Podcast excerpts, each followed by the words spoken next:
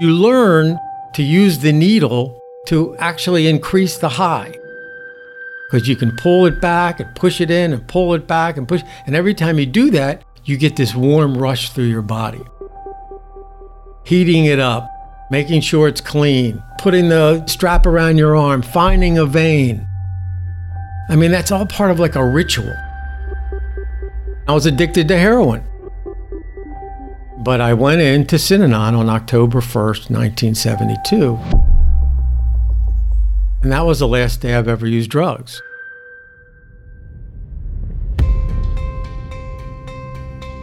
You're probably wondering, what exactly is Synanon? And I guess it really all depends on who you ask. Some people would tell you that it's the reason they're still alive. They took me down to the police station. As soon as they put me in a cell, I took off my blue jeans and I hung myself. Synanon saved my life. To people like my mom, it was a cutting edge social experiment. I thought it was utopia. To many people, it was a religion.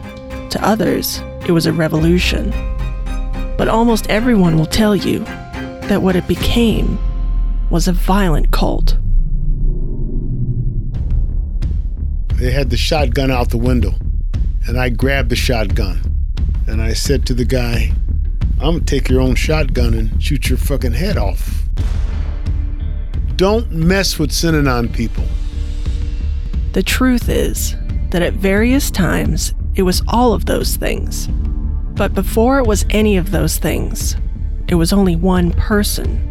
The founder of Synanon, a man named Charles E. Dederich, who most people called Chuck. Many, many thousands of people are indebted to Synanon, and I have no way of being responsible for what they might do. Chuck founded Synanon as a first of its kind drug rehab with a radical claim. He could cure your addiction. I'm quite convinced that he actually knows more about me than I know about myself.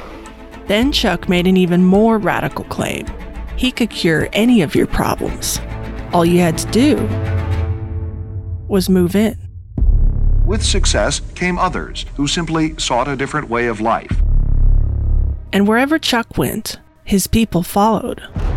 I think that he could lead people anywhere that he wanted to. He's that forceful a human being. But Chuck was leading his followers down a path of destruction. And they brought the guys back and they shaved their heads. And I thought, God damn. You know, that's out of control.